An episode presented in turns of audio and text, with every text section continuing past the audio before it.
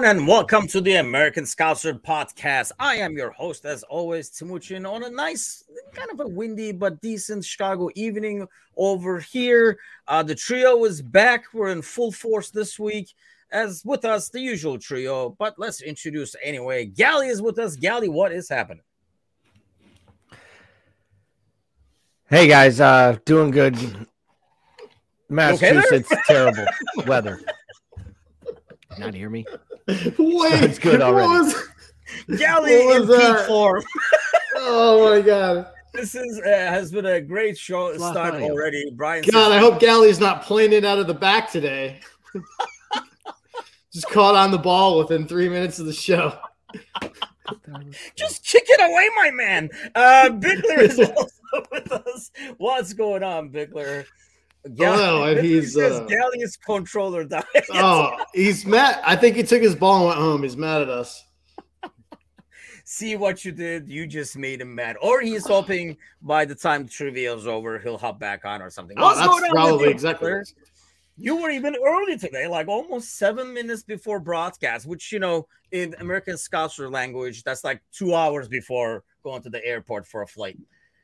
Look, I don't. I we don't need to make that information public. I don't want the bar set too high. Right. Uh, yeah.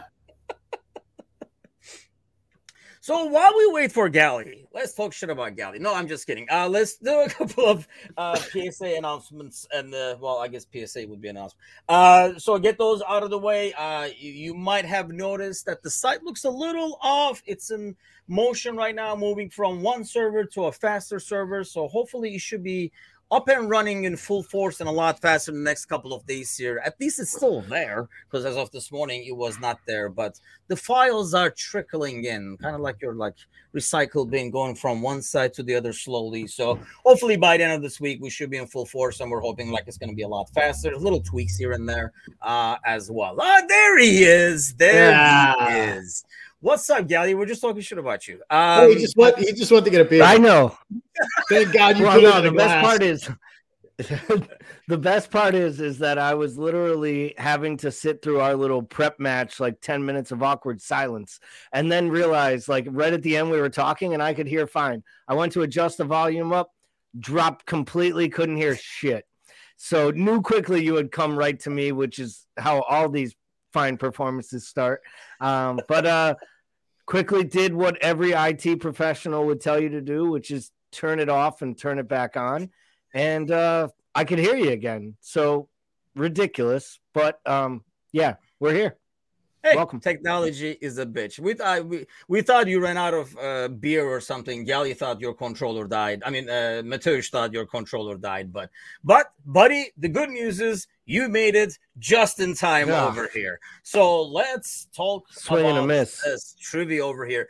BJ is not able to join us this week. Uh, so that's the uh, bad news. Uh, the good news is I have the trivia questions submitted by BJ, and even worse news for you guys is I have made it a bit more challenging than what he had.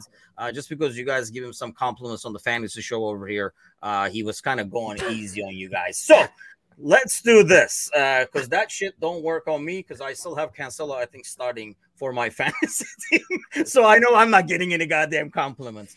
Uh, so the top three substitute appearances for this season. Uh, number top three number of substitute appearances for the season. Which players are the top three in terms of coming off the bench?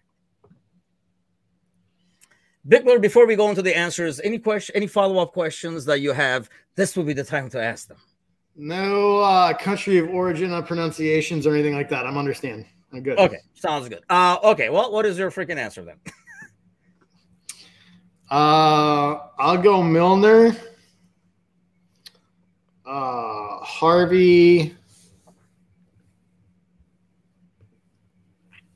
um,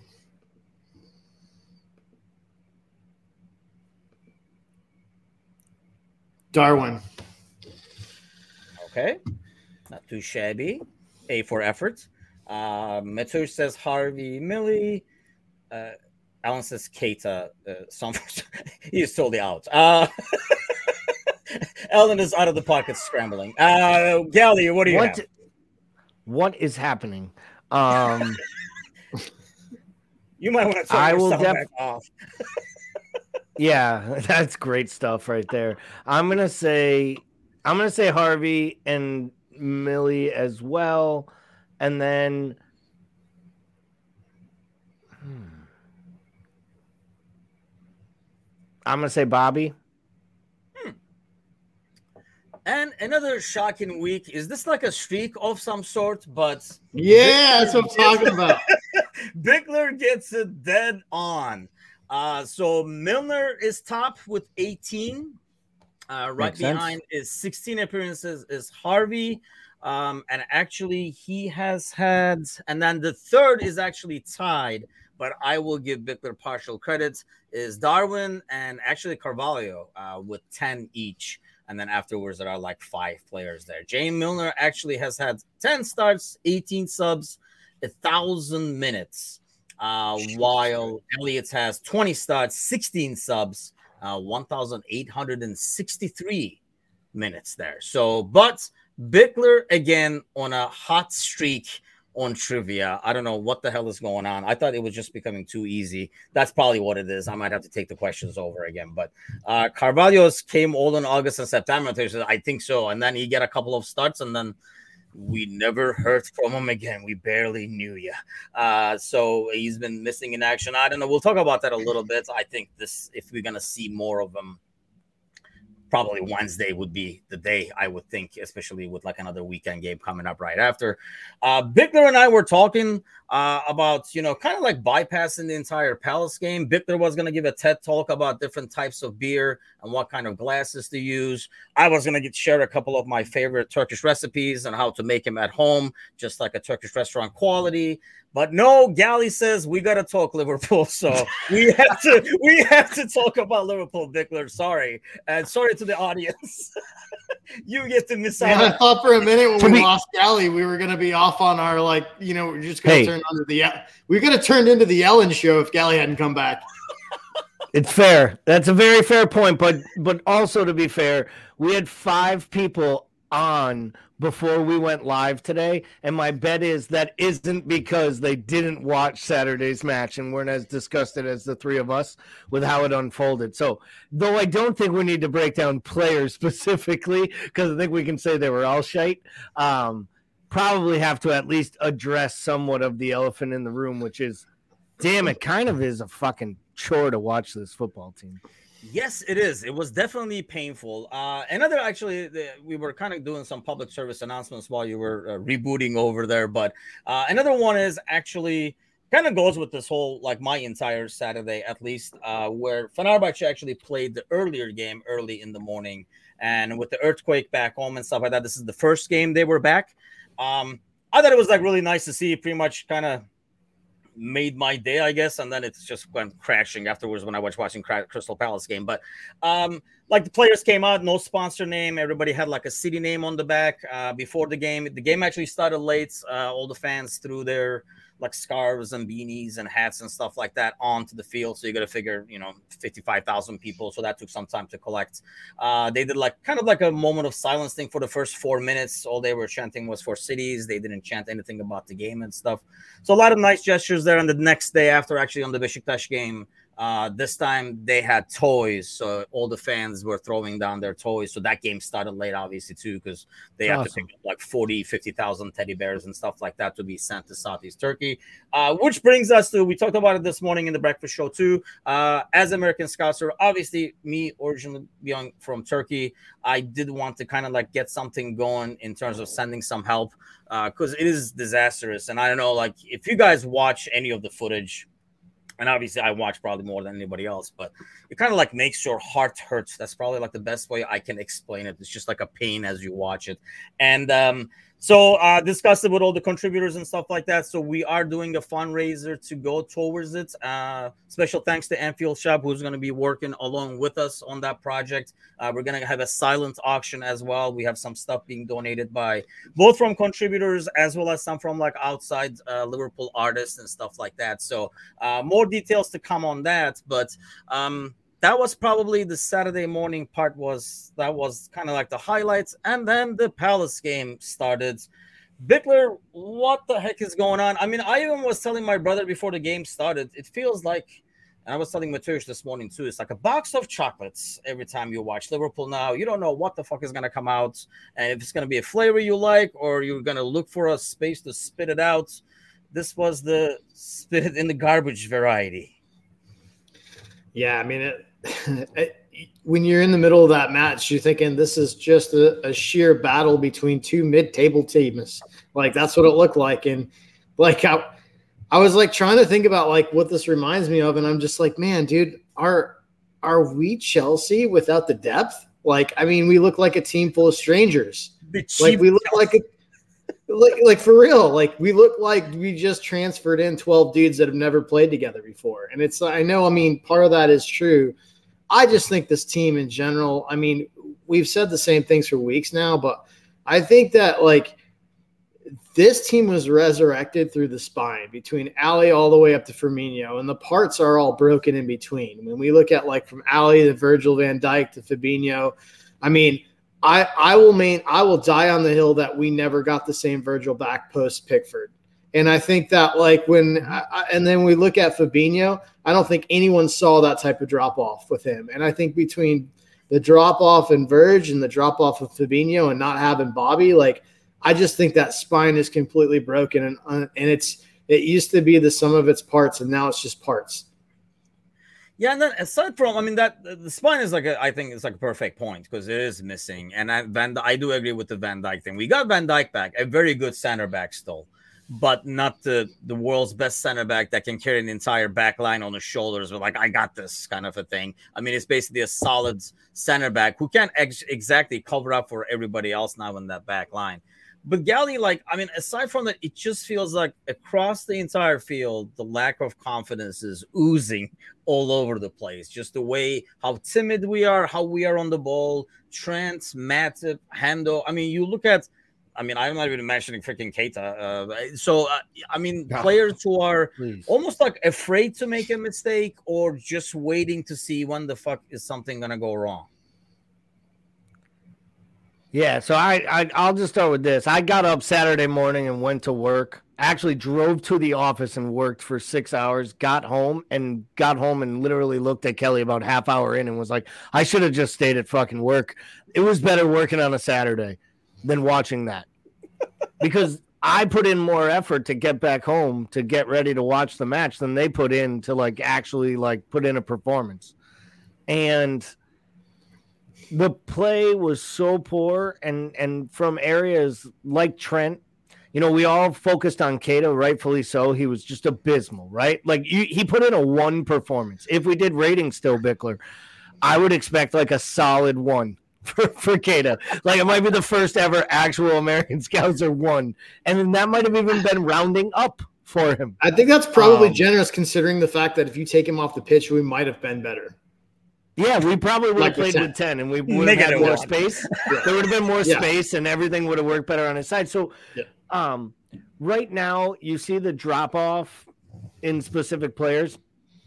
But for me, I think what's hardest for me is is watching Henderson because he almost I mean, on Saturday, I'm not going to say all the time because I was crediting him for his 15 minutes of sub performance like two weeks ago where he came in and changed everything. But on Saturday, he looked like a dog that had to get put down because he didn't. I'll be honest, he looked like he should be captaining Sunderland, trying to help them get back up instead of ha- captaining Liverpool, trying to get to the top four. He he was really really slow. He was really labored, and he almost looked like he wasn't even able to lead the guys because and for me, that jumped out at me from that performance. I thought Henderson had a real, real rough day at the office, and it just proves he can't play two or three times in a week, even if one of those is a substitute appearance and the other is a start. He genuinely needs a lot more rest, and we did that to him. So, you know, more credit to him for giving it to us. But that jumped out at me from that match without like blaming a specific play. It was just his overall play or lack thereof, I guess. Yeah, I mean everybody's talking about like the free kick that he got in the way of and stuff like that. But I mean, really, that's yeah, an that's accident. I'm not. Yeah, I mean, if that specific incident, I saw it all over the internet. I'm like, if that's what you're taking away from the game, man, you don't know what the hell you're watching. Because I mean, I think I you agree. were right, but it looks like a mid-table match with you know, man, both these teams are not going anywhere, and I think we're in the kind of like that's what I thought was really devastating about the whole Real Madrid game was the fact that you had two wins in a row and it feels like, I mean, it almost feels unrealistic that these guys went from being real good players to what we are now, aside from a lot has to, I, to for me, a lot has to do with confidence. Not only confidence in themselves, but at the same time, the opponent too. Nobody is afraid of this team anymore. Whereas the last three, four years, nobody wanted to play us. Nobody wanted a piece of us. I mean, what was that stat that anybody who played us the week after they always lost and stuff like that? So, like, you know, that was, but not none of that is there anymore. And that Real Madrid game, even if we didn't go, you know, to the next round, I thought if it was a decent score, maybe we would build on that momentum. Or is that still being too optimistic? The shit is going to be up and down all year.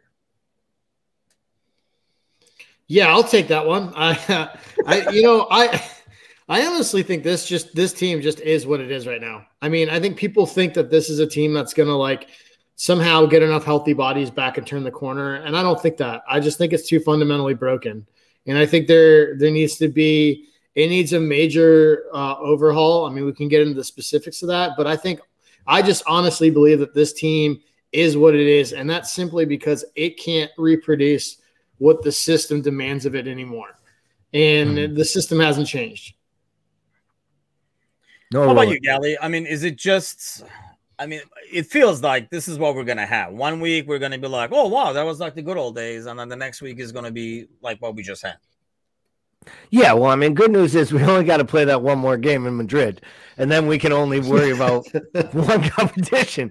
I mean, I hope that we have a Barcelona-like moment, and then please, I will. We can clip this shit and play it back and make fun of Gally when they move on, and I'll be smiling fucking ear to ear. Um, but I'll be shocked if that happens, obviously, with the way this team's playing. So at this point, I think you have to focus on, and I that was that other kind of topic, right? Like what do we expect going forward? Because if we if we absolutely try to claw our way into the top four, playing the same eleven week after week and riding guys till more guys get hurt and rushing guys back, like as soon as Diaz is back, we're trying to push him back into the lineup and get him to score goals and create and be the savior. To Paul's point, it's not going to work. And two, I'm not sure that we'll be successful getting top four. So it really comes down to, you know, we're really, really consistent at being poor. And I think we're, right now we're just consistently t- inconsistent, if you will. Yeah, uh, but I we haven't been we haven't even really been good. Yeah. For any short stretch of time that we could actually say, like, but there was that period. Like, we can all go back and tell you that three match period where we got one out of nine points on offer. That if we had just got four, we could have got seven with a couple goals. Or if we got those wins against Forest and Leeds, remember going into the World Cup? Yeah. We said that for fucking three weeks.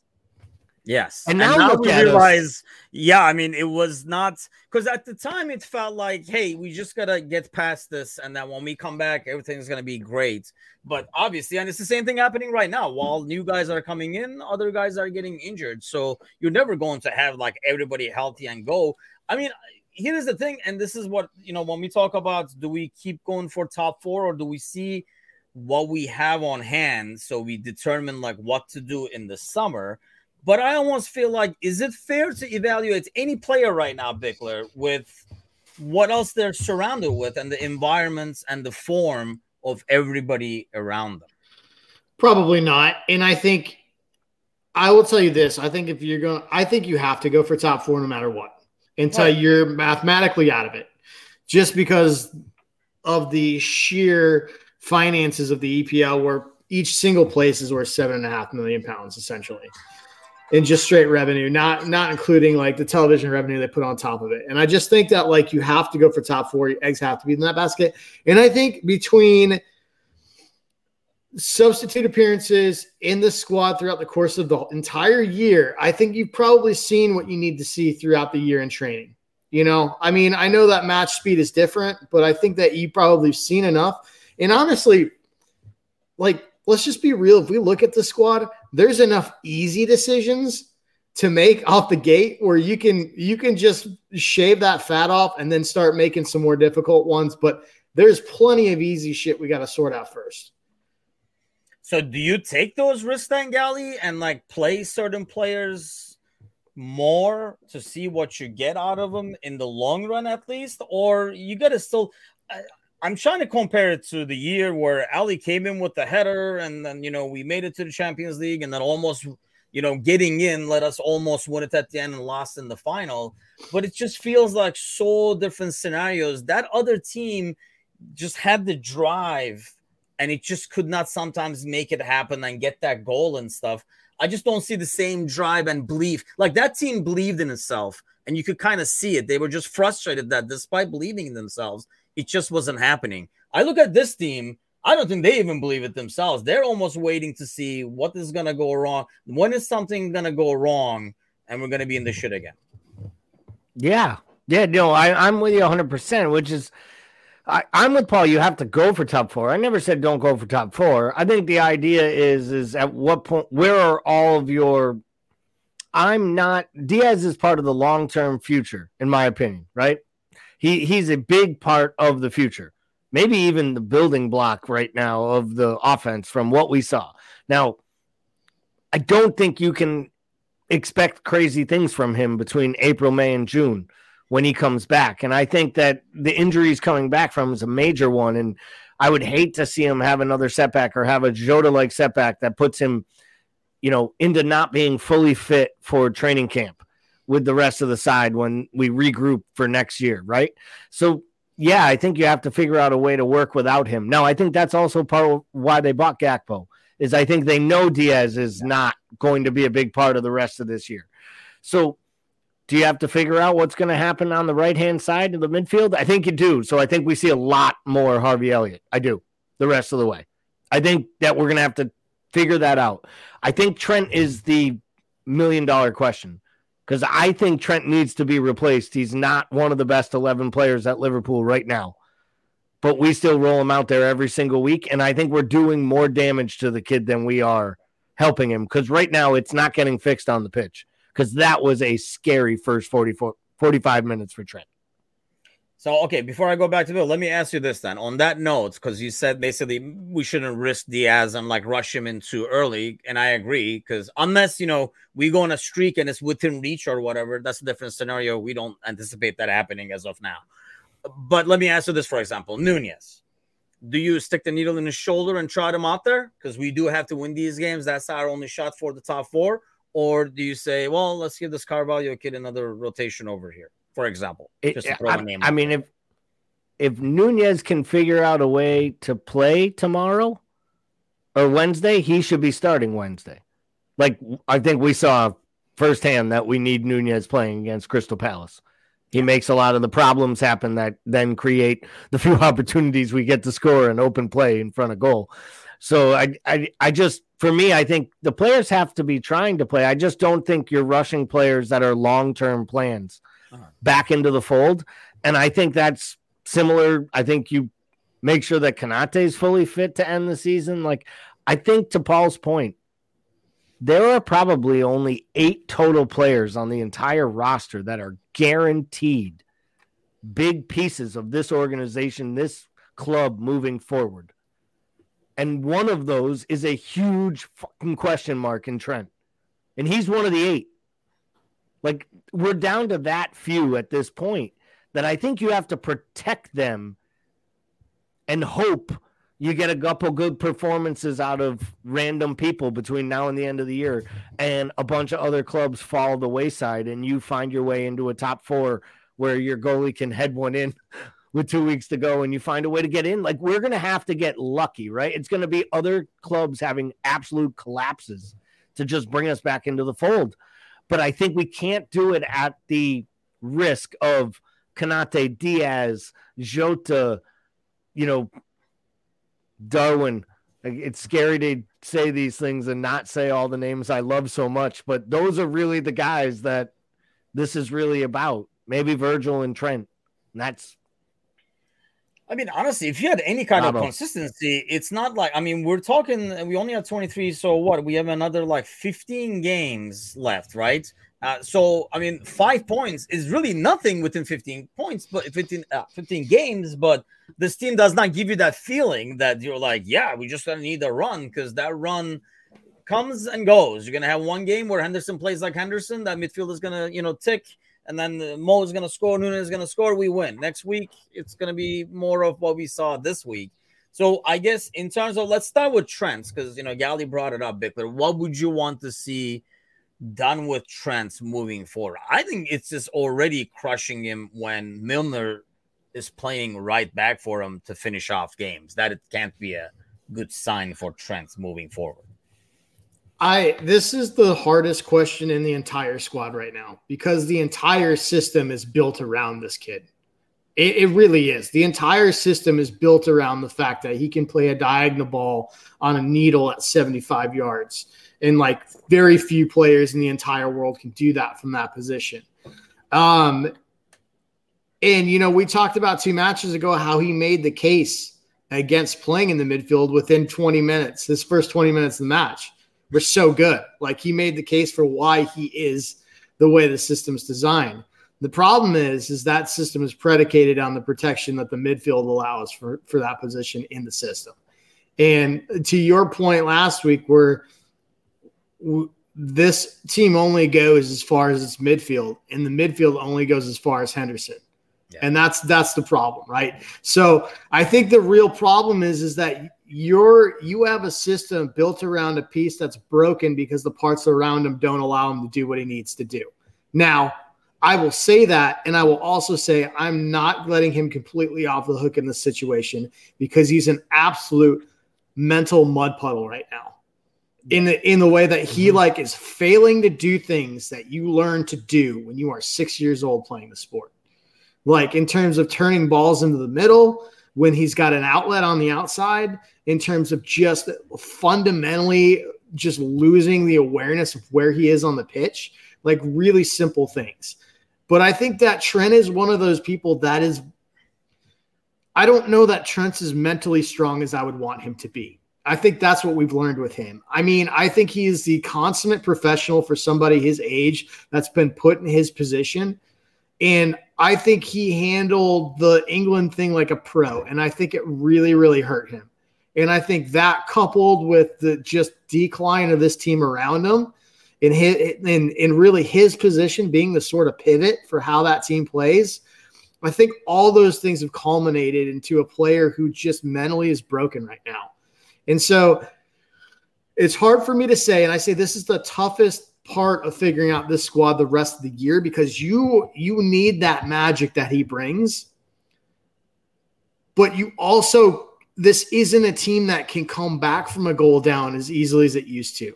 So the mental mistakes and the mistakes he makes on the other side of the ball it's almost like you'd rather have a, a like a well-rounded four back and uh, fullback and move to a traditional back four and and figure out another way to get movement and creativity out of the mids into the front line because you can't it's a, you need that that part needs to be that is a leak in the ship that has to be dammed at some point. Mm. So I don't I don't have a good answer. I mean, I just muddied it even further. But I, I think no, you... I think it's a combination of trying to start him in the right spots and then knowing when to rip the cord on the parachute. But you know, like we did this in the summer. We were all excited about finally James Milner wouldn't have to play right back. And then we have got this Ramsay kid that basically had a fractured back at his medical. Like, so, and then ankle problems. And like, I don't know. I know he's playing, but I don't know where he is. So, I mean, it's, it's not as easy as just ripping the cord on Trent either in terms of depth. And that's, that's an, also something that we just failed collectively to do. I think the good point is like, I think we all kind of like underestimated the effect of the World Cup and what would it would have on him. Aside from dealing with the form of the entire squad around him, and like you're saying, like him being an important part of the attack as a whole, I mean, you know, fans were like, good, Southgate doesn't know shit. Come back and prove him wrong. You know, like, oh, come back and play good. He won't get hurt. He won't get tired and stuff. But to a kid his age and, you know, one of his dreams, you know, being in that World Cup and wearing that jersey and stuff like that, uh, it has to be crushing. And it feels like it, he never recovered from it. And obviously, if he came back in good form, it's probably a lot easier to recover from it because it's almost like – you know, vindication that, you know, you did deserve to play, blah, blah, blah. But when you play poorly, it almost like culminates it and it just adds on top of it. So, Gally, like, what would you like to see? Because I guess my issue is you almost, to me, you almost have to have him play through it. Because at the same time, if we're going to put Harvey in there and see how he's fitting and stuff like that, it's important to see how he's fitting with Trent ultimately. Otherwise, there's no point. It's not really a good test for Harvey in terms of being able to do that role. Yeah, I, I mean, now we've we've seen a lot of Trent with Harvey, so we have an idea. It's not like it's a brand new player and we're like, oh, oh but if we sit Trent for a little bit, what will happen? What well, what about Harvey? It's like, what about the kids, Agnes? But in in like the real the like the real real part of it that came out like, of nowhere. it did. It did. That's that's how you know I'm this oh, fine, yeah. man. I I I I I'm this is my thing with Trent. I think we just saw. I I might have mentioned this. I think on the pod with you guys or in passing in Discord. This is what what United supporters just saw with Sancho. Right, the kid was distraught about missing the World Cup. He was having a terrible season to start. You know, like everyone else, couldn't find his way at Man U with Ronaldo there. He was mentally in the shitter. And Ten Hag was like, "Yeah, you, you you're not good in the head. You got to go figure yourself out." He sent him to Holland. He worked out with all these like sports psychologists and all these different people, and he got right, got a little confidence, and he slowly integrated him back into the side. And now he looks like the player they paid all the money for, and they can kind of see it. We Trent needs that type of mental break, in my opinion. Like he needs a week or two away from starting match. We can't afford to do it. And that's yeah. to Paul's point. It's all built around him, and we don't have any cover because Ramsay, you know, to Trevor's concept, right? Dude's basically a hologram. And when you do see him in the real life person, he's on a medic's table. Um, and Paul, what if Calvin playing, Ramsay is Ben Davies? I was just going to say that is Ben Davies coming back. Ben Davies has more minutes played this year for Rangers or Celtic or whatever freaking team in Scotland he's on than the freaking Scottish kid at Liverpool because he hasn't made a senior appearance yet. And he's now out on like a long term knee injury because he blew out his knee in, in a youth match. So he's literally, we're not going to see him probably, they say, till like the middle of next season. So he's really, really hurt. And it's just, it's brutal. So we're probably out looking for, you know, we talked about this earlier, Miller right? extension incoming.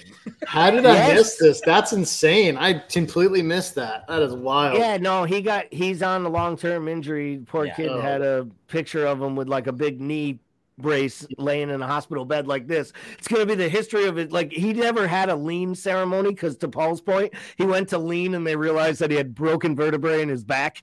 So they were like, "Well, no picture on the on the uh, Liverpool lean for this guy, right? But we'll get him soon enough." And then they got like five pictures of him in like hospital beds with like casts on. I just don't know. I don't like. I have so many questions. Like, how do you get a new player and you do a medical and there's like broken vertebrae and you're like, Dude, did we? Is the price final? Did we already like like? Well, they felt we get like We're missing. How much do we? How much do we ask off? Like fifty percent off, or like? I, I think the biggest thing that I would say to Muchin, to your whole point, like quick answer on Trent is, is he's going to have to play through this, but I think that Jurgen has to seriously think about starting some matches with Milner from the jump. Because to Paul's point and to your point, I think what you do is is with Thiago out, you can let Andy fly down the left hand side. And maybe you try to create the synergy with him creating more from the left hand side and asking that right sided defender to hang back.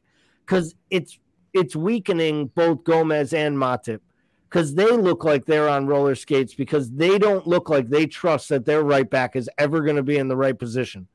And I think everybody's been made weaker by that whole entire right side of the field.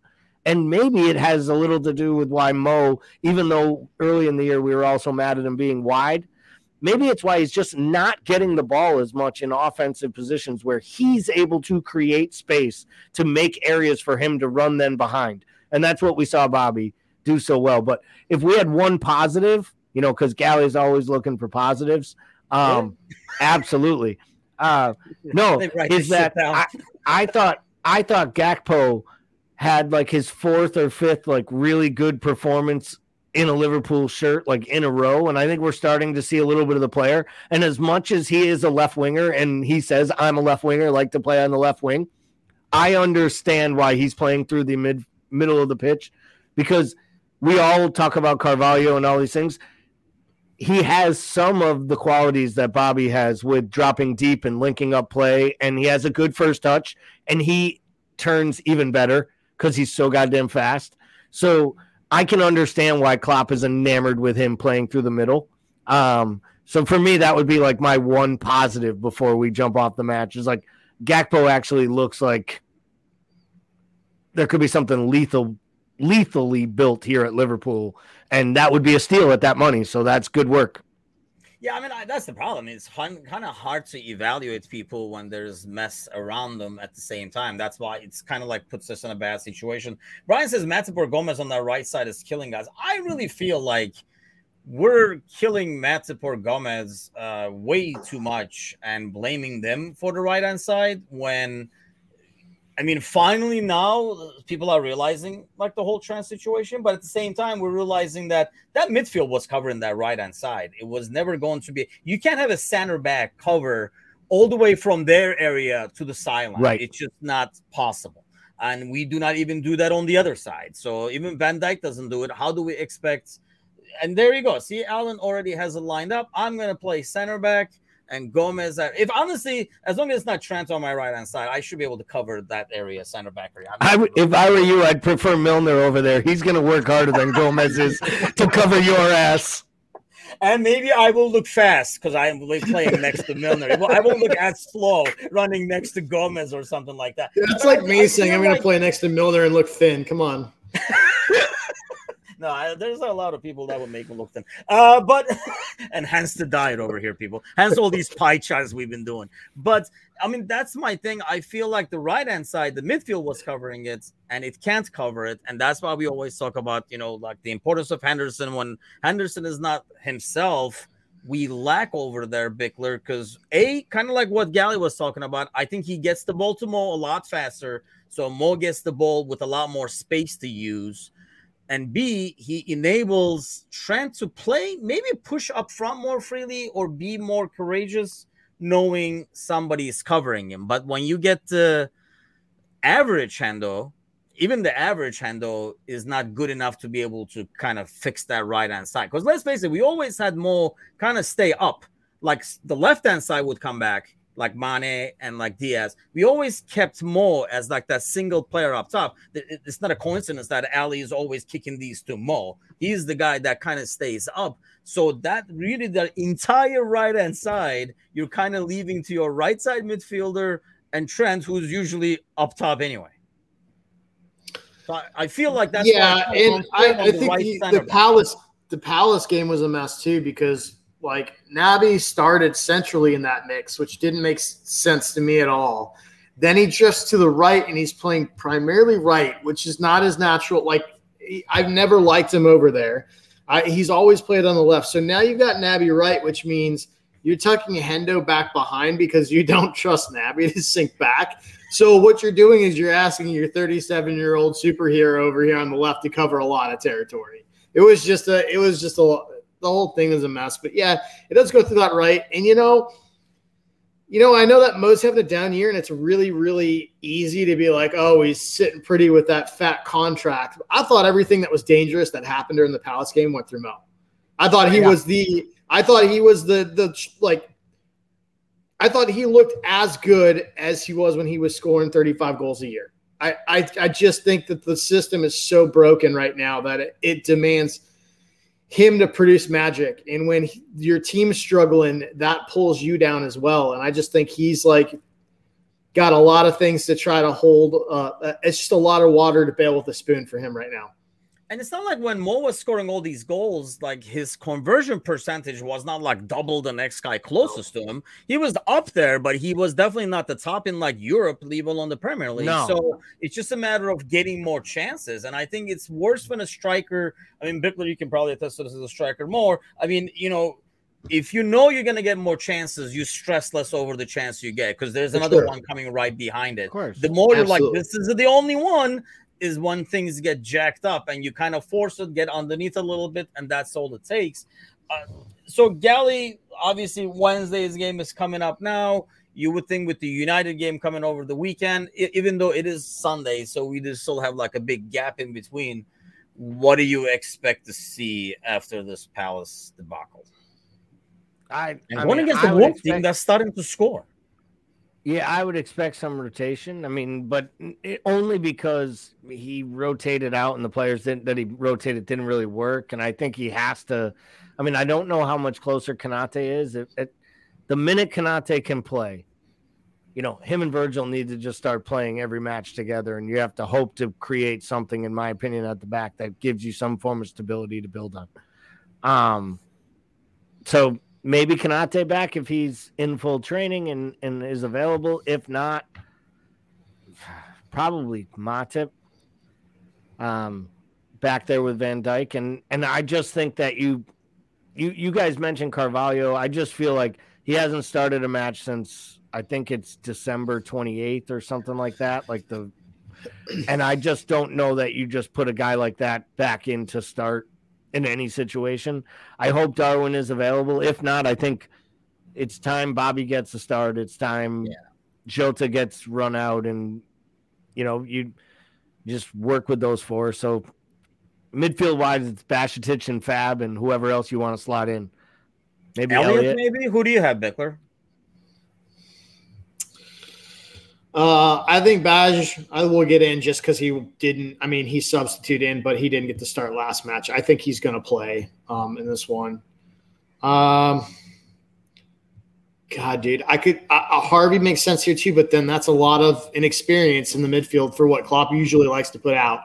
He usually doesn't put two kids out together. Uh, right. So I think probably maybe Harvey off the bench, but I, God, dude, maybe maybe Milner again. Uh, so wait, you just said that, and that's why I want to kind of like pick on that. Should we just get rid of that shit now that we're talking about, you know, trying something else and kind of like, you know, the top four? Like, do we get rid of these I don't play two kids anymore thing and play the best you have available in terms of club? In this case, maybe it could be Baj and Harvey with Fabinho in the middle. Like, I mean, that's what uh, I was uh, thinking. Yeah, I mean that would make a lot of sense to me if you're going to do that. I would love to see a front three of uh, Jota, Bobby, and Mo. That'd be that'd be tremendous, especially yeah. in a game where, um, I mean, let's be real. They have a uh, they have a better midfield that's not even close. Um, yeah. So I mean, you could use that additional. You could Bobby gives you an extra body in the mids. Um, so and then you know then you're not starting Gakpo off the back of another uh, another 90 minutes. Um, so I mean that's probably what I'd like to see. And what I mean, I, it goes back to the box of chocolates over here. But Gally, I mean, does this team? Is it going to be like one week good, one week bad? If that's the case, can we save the good to United? Is that a is that like an option? I mean, for Megan, for Megan's sake, since our, our friend and contributor and foe from our friend here from American Scouts, or Megan, is going to the match, and she was like, "I can't believe I'm going to be there next week," and then I was like, are you at all nervous about going? She's like, Of course I'm fucking nervous. This isn't last year. It's United. And that's got to be a nerve wracking thing. I know that she'll have a great time and it'll be a great trip and it'll be a great match. And they'll probably show up and play really well and irritate us, right? When they show up and put in a performance against a big rival. Because we've seen them do it against United when they've been a much fairer side even than what they are right now. We've seen them put in performances when there was a bigger gap in between the two sides. Um, but there's a very large gap between our two sides right now. So I'm a little nervous about the United match myself. Wolves wise, I think we can have enough here. I think Paul's right. I think that is the front three. We'll see. I think it'll be Jota, Bobby, and Mo. I think it lines up for it with his rotations. I think Gakpo yeah. needs a break And this is a perfect opportunity to do it. To your point, Timuchin, if they don't need to put the needle in, maybe Darwin can come off the bench and create havoc against Wolves. But I really believe Klopp wants to have both of those guys to run at United on Sunday. And if he could, he'd want Darwin and Gakpo starting against United rather than starting against Wolves. I think I would too. And it's kind of like shocking that, you know, comparing the two clubs, I mean, you look at the United game like just a year ago, it's just almost like you couldn't wait to play them. I'll have to admit, um, first of all, my brother, who I have been like, you know, pummeling to death over the last couple of seasons over here with those scores, is just itching for action at this point. Um, how concerning is that? Like the, the trajectory when we look at different clubs and where they're headed, we are definitely on the downward spiral, and you have United slowly. It almost looks like maybe perhaps they're getting their act right. Oh, it's maybe. How worrying is that? Because I'm fucking. I mean, I'm or not. Will the summer fix that?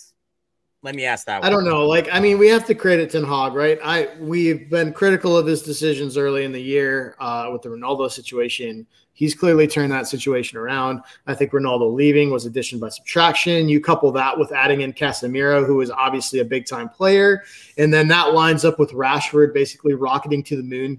Um, like, I think there's just been a lot of pieces that have fallen.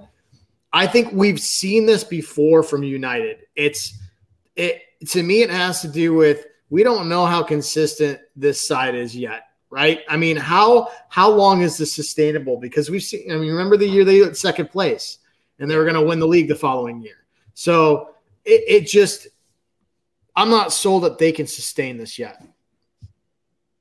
How about you, Gally? Where do you stand on United? By the way, Alan says you look much better without your five o'clock shadow. I don't know what that means. I'm just gonna let that float out there. But you leave the not shaving to me, Gally. All right.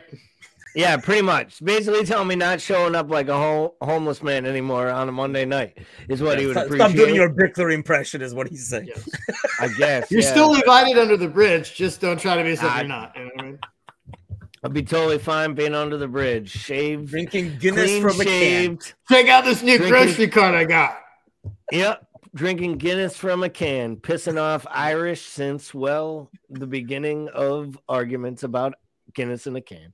Um, no, I uh, I forgot what we were talking about. No, I'm just you kidding. about United, but uh, no, yeah, I'm just kidding. When Alan uh, started complimenting you, you just lost your composure. Go ahead. Completely. No, no, I did know where we were going. I didn't want to give United. I'm a little different than Paul. I, I, I'm a little worried. I saw them win a trophy. Um, it's the first one they've won in five seasons. The manager won it in his first season, the season that he ran out a legend of the club, and he did help run him out. And he is whether he wanted him there, didn't want him there, was forced to have him there, or was embarrassed. He's figured out a way to make a player who a year ago looked like Trent walking through the mud and stuck in his own head to believe he is the best player in the world because right now he is playing like the best player in the whole world. And for them to have Rashford doing that, Casemiro, the defense working as well as it is. I mean, he's got Luke Shaw playing center back, left back, getting assists, playing well. I mean, he's got Fred looking like a player. Like it's it's it is all working for him. They signed Eriksen. They signed. They made smart buys. They bring in Sabitzer on loan. He immediately starts helping them from day one, starting key matches. The guy looks like he's got a good plan, and and he took that Jadon Sancho situation and he handled it really, really well from a man management standpoint. And I think that's the biggest thing at a place like United you don't want is a true leader. Ole was a real leader, and they loved him. He didn't know fricking how to coach, and he didn't know tactics, yeah. which is why they couldn't win. This guy comes from Ajax. He learned how to coach. He knows tactics, and it looks like he knows men. And that's that's like a scary proposition when you add in the money that United has behind it. Yeah, let's hope they use that money and really fuck it up uh, by adding pieces that don't fit. Is I think the hope. Uh, Fred is still stressed as Brian. I think like basically he's been able to use the best out of people. Is it sustainable? We'll see. Because I mean, you do have. I mean, you name some guys there like Casemiro and stuff like that who are obviously going over the hill next year. It could be like uh, Fabinho, uh, the same Brazilian thing going over there. Yeah, a lot. Shot up himself a year later. So you don't, I mean, but definitely their own form. I mean, Rashford's kind of reminds me of what we have with Mo, where like anything he touches turns into gold somehow. It's like that confidence oozing, and he kind of like takes shots that maybe he would not, and they trickle in and go in. So it's the concerning game. I mean, I this is probably the most concerned I've been. They've always had players who could hurt you, but I feel like now they're playing within a system that can also hurt you as well, and they defend smarter than they used to. Whereas they kind of did not have that discipline before, so we could easily pick them apart. So that should be an interesting game. Not looking forward to Sunday in that sense. But uh, since you mentioned that, let's bring this up real quick. So our good old friend Karius uh, played in the final, played mighty good uh, based on that. I did not personally watch the game, so full disclosure there. Uh, took after that Crystal Palace game, I took the day off uh, and did not watch any games after that. But um, where do you stand on that whole Karius thing, Bickler? Because I mean, like we kind of like talked a little bit about how his performance has really been shit since, even outside yeah. of Liverpool. I, look, I was like super. I remember when we brought him in, and he was off the back of like keeper of the year in Bundesliga. Like, and I was like, I was super excited about him. You know, obviously high expectations. Um, I think he was better. I think over his career, he was better than the criticism he received mm-hmm. consistently. And I don't know if that was everybody having the same expectation I did. Um, but I thought on the whole, he played better than he was received. Now, I will say this I think after the whole uh, Champions League debacle, where he was clearly concussed and that played a part in some major errors that obviously hurt us, I think the lack of self awareness to go out to California and basically post modeling shots on your Instagram within a couple of weeks of that final, I think just showed to me that like there's not a lot upstairs in terms of just understanding the optics of the business and the self awareness. And man, I don't know if he had the right people in his life, or but I would think that somebody would have some sort of guidance and be like, look, we could do this, go get paid. We can go on vacation. Let's go somewhere. Like, let's go to the Maldives for a week and a half and cool off for a minute. And then we'll go do this stuff, you know, towards the fall and kick off the next year. I mean, I just, I just feel like he didn't have a lot of guidance in that situation. And I, that was really tough for me to swallow. When I saw that, that really soured me. And I think that's kind of like what he has done to himself. I mean, really throughout, because he continued the same trend afterwards in Turkey as well so hmm. is he just a good goalie, but just a very naive and poor professional at the end of the day, Gally? I mean, I don't even know if he's a good goalie. I think he's a serviceable professional who has had too much made of his mistakes. I think he had a lot of upside. To Paul's point, I was I was right there with you, Paul. I was super excited. Thought he looked the part. He was German. Klopp clearly loved him because he like handpicked him. This is my keeper. This is the long term solution for number one. Like this is my guy. And it just never worked, you know, from the calamities. And it wasn't just Champions League final. I mean, you had the 4 3 loss from 3 1 up against Bournemouth. I mean, he did everything but pick a ball up and put it in the net. Like everything you could do. Um, and still look dumbfounded after it happened. Like, how did this happen? Ake's still celebrating. Um, but I, he had a lot of those moments, right? He had quite a few brain head, bone-headed, crazy moments. And did it in Turkey also, too alone. Yeah, right. He also had he also had the most clean sheets of any goalkeeper en route to the Champions League final against Real Madrid that he got concussed. He was the best goalie in the Champions League that year because that was his competition, and he through that won the number one shirt from Mignolet midway through the season. So like people forget that he actually earned his way to be the number one and was really good leading up to that final. Like, really good in some key moments. So, you know, do I wish I know what it would be like for the young man if he hadn't got, you know, Sergio Ramos and WWE Killer hadn't come through, and like maybe him and Mo both get through that match, and who knows, maybe we win six there, and you know, Gareth Bale doesn't score a and he doesn't roll the ball off Benzema's foot to go up one nothing. Like you never know what would happen. He might have built himself a nice little career here, but it didn't happen. And then to Paul's point, he embarrasses himself with the Instagram shit, and he's just never been humble enough to be liked. I think everyone wants him to succeed, but no one actually cares enough. I mean, I thought he played well in the final. I watched the match. I don't think either of the goals were his fault.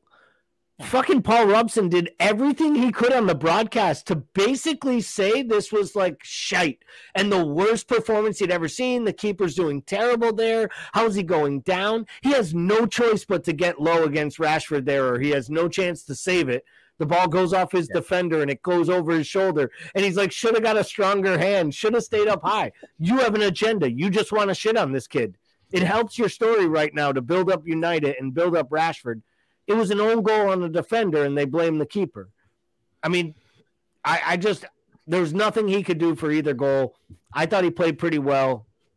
It's just too bad that did Newcastle... he get man of the match? Did I see that right? That he actually got man of the match, or is that maybe from? News? I read that somewhere, but it was a social media post, so it could very well not be. Accurate. Oh, I'm sure it was. I'm sure that's like from the Onion.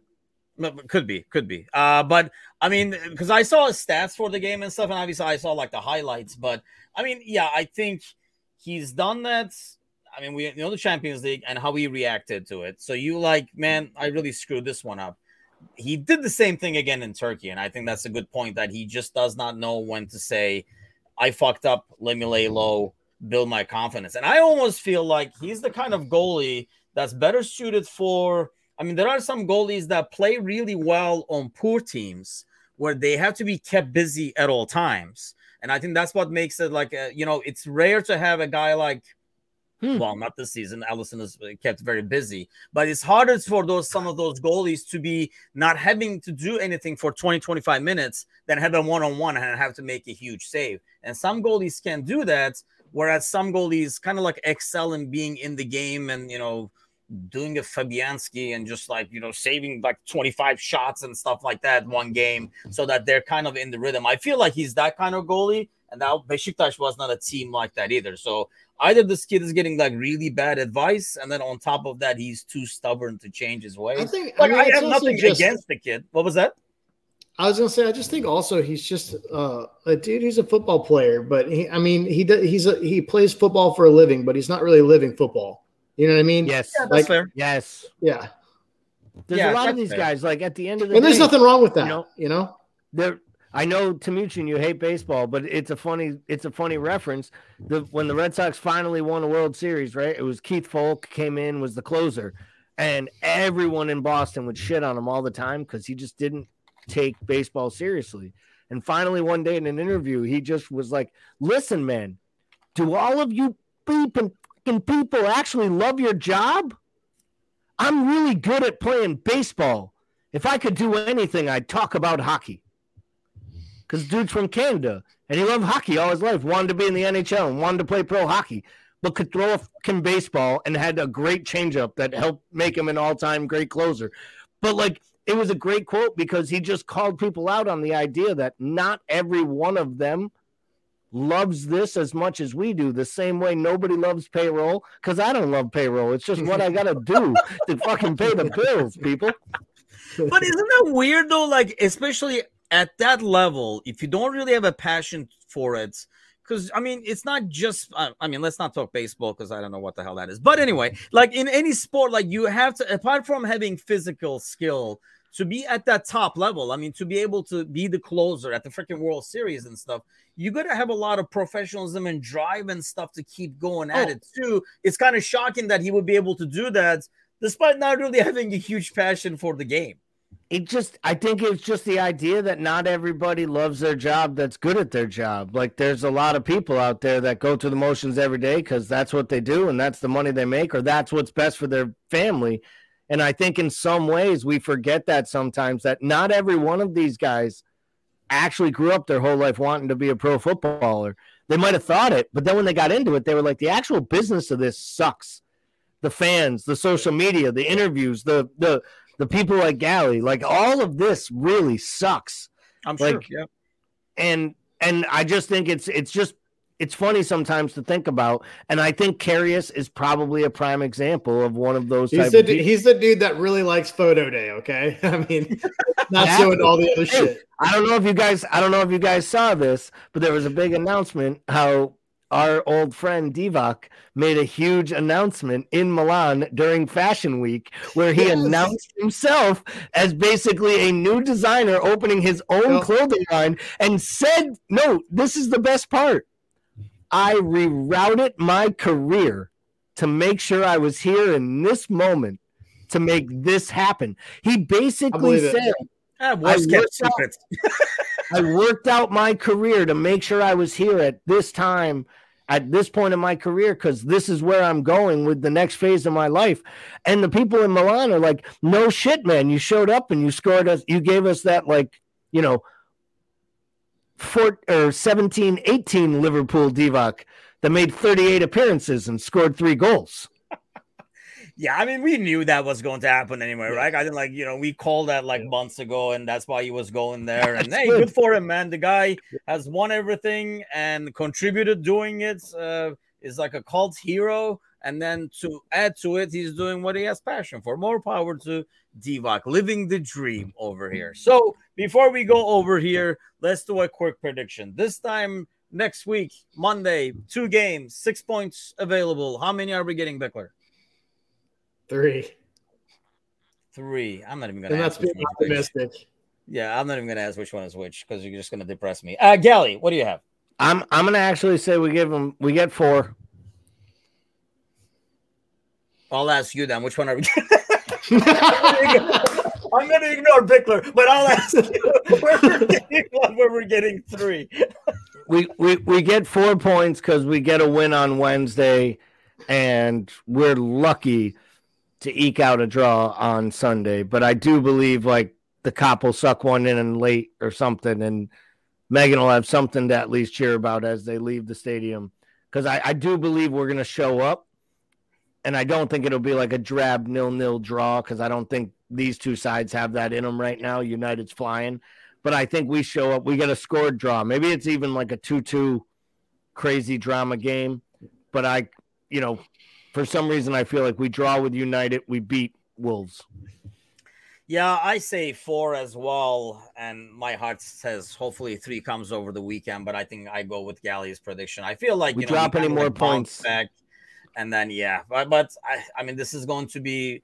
I, I just don't think it's realistic to expect like a 10 game winning run. We can always dream for it and be optimistic about it, but it just does not seem like it's on the cards or is realistic at the moment. But hey, you never know. Maybe next week, next Monday, when we meet up over here, we'll be talking about how the hell we did we get six points. And then we'll start to, we're back and all that kind of stuff till that blows up. But until then, let's hope for the six points to even have the conversation. Thanks to all those listening, sharing, liking. Uh, stay tuned for like the fundraiser information as well. And the site should be back up in action shortly. And I will be back with um, our Egyptian king, Rami. Let's not screw that up. And Gordon on Wednesday morning with the morning coffee show. Uh, we'll probably talk up a lot about the game and do some pre match at the same time. So have an awesome week, everybody. Take care.